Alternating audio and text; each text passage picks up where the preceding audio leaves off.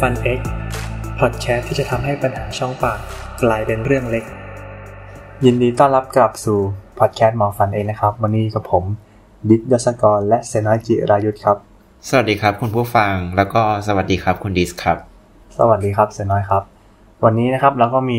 เรื่องราวดีๆนะครับ มาเล่าสู่กันฟังอีกเช่นเคยนะครับ วันนี้เราก็จะคุยเกี่ยวกับเรื่องของ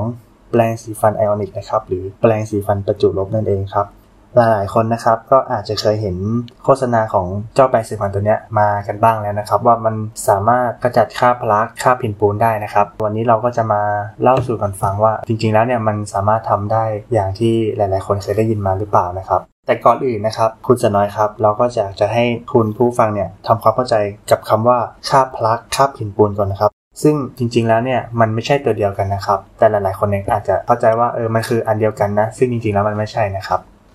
แล้วคราบต่างๆ ที่มันติดอยู่ในช่องปากเนี่ยมันมีอะไรบ้างหรอครับ คุณดิส มันจะมีแค่พลากับหินปูนหรือเปล่าครับ ครับผมเดี๋ยวผมจะเล่าให้ฟังแล้วกันนะครับ ก็คือในช่องปากนะครับ มันก็จะมีคราบต่างๆเนี่ยแบ่งออกเป็นสามประเภทหลักๆ นั่นเองครับ อย่างแรกนะครับ อันนี้เราคุ้นเคยกันเป็นอย่างดีครับ ก็คือขี้ฟันนั่นเองนะครับหรือภาษาอังกฤษเนี่ยเรียกว่า Materia alba นะครับ ซึ่งเจ้าขี้ฟันเนี่ยก็คือเป็นเศษอาหารนะครับหรืออาจจะเป็นเศษ เนื้อเยื่อที่อยู่ในช่องปากนะที่มันอาจจะหลุดไปติดอยู่ตามซอกฟันซอกเหงือกของเรานะครับ ซึ่งเจ้าขี้ฟันตัวนี้เนี่ยสามารถกำจัดได้ด้วยการบ้วนน้ำนะครับ หรือว่าก้ละปากเนี่ยมันก็จะหลุดได้ครับผม ต่อมานะครับก็จะเป็น dental plaque ครับหรือภาษาไทยเนี่ยก็คือคราพลักนั่นเองครับที่เราคุ้นเคยกันหรือเคยได้ยินกันเป็นประจำอยู่แล้วครับ ซึ่งคราพลักเนี่ยก็จะเป็น ชั้นแบคทีเรียเหนียวๆนะครับที่มันสะสมอยู่บนผิวฟันนะครับสีของมันเนี่ยอาจจะเป็นสีเหลืองบ้าง สีเหลืองเทานะครับหรืออาจจะไม่มีสีเลยก็ได้นะครับ โดยในคราบพลักเนี่ยมันก็จะประกอบไปด้วยแบคทีเรียนะครับต่างๆ ชนิดครับที่มันเป็นสาเหตุของโรคฟันผุหรือเป็นสาเหตุของปัญหาโรคเหงือกนั่นเองครับคราบพลักเนี่ยครับก็จะไม่สามารถกำจัดได้ด้วยการบนปากหรือกุลปากธรรมดานะครับ ซึ่งมันจะถูกกำจัดได้โดยการแปลงฟันนั่นเองครับผม ต่อมานะครับก็จะเป็นคราบหินปูนครับซึ่งคราบหินปูนเนี่ยหลายๆคนนะครับก็อาจจะสงสัยว่าเออมันคืออันเดียวกับคราบพลักหรือเปล่านะครับ จริงๆแล้วมันไม่ใช่นะครับ เจ้าคราบหินปูนเนี่ยมันคือ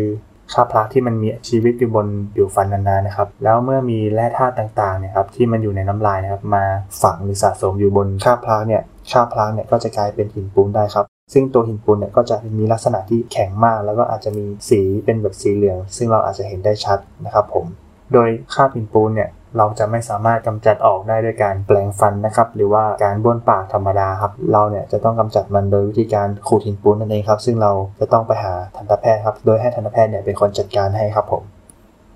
ครับท่านผู้ฟังครับ จากที่ผมได้เล่าไปนะครับ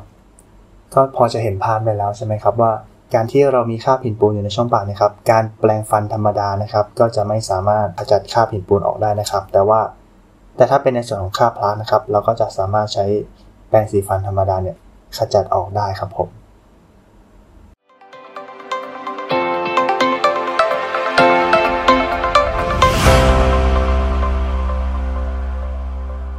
หลังจากที่ได้ฟังคุณดิสอธิบายเรื่องความแตกต่างระหว่างขี้ฟันคาบพลักแล้วก็คาบหินปูนกันแล้วนะครับ เรามาเข้าเรื่องแปรงสีฟันไอออนิกของเรากันเลยดีกว่า ก่อนจะไปถึงเรื่องประสิทธิภาพของ แปรงสีฟันไอออนิกเรามาดูกลไกการทำงานของแปรงสีฟันไอออนิกกันก่อนนะครับแปรงสีฟันไอออนิกเนี่ยจะเป็นแปรงสีฟันที่สามารถปล่อยประจุไฟฟ้าประจุลบได้นะครับ เมื่อเราใช้มือเปียกๆของเราจับแปรงเนี่ยด้านปลายของแปรงที่เป็นประจุบวกจะสัมผัสกับมือเรา ส่วนปลายของขนแปรงที่เป็นประจุลบเนี่ยจะสัมผัสกับฟัน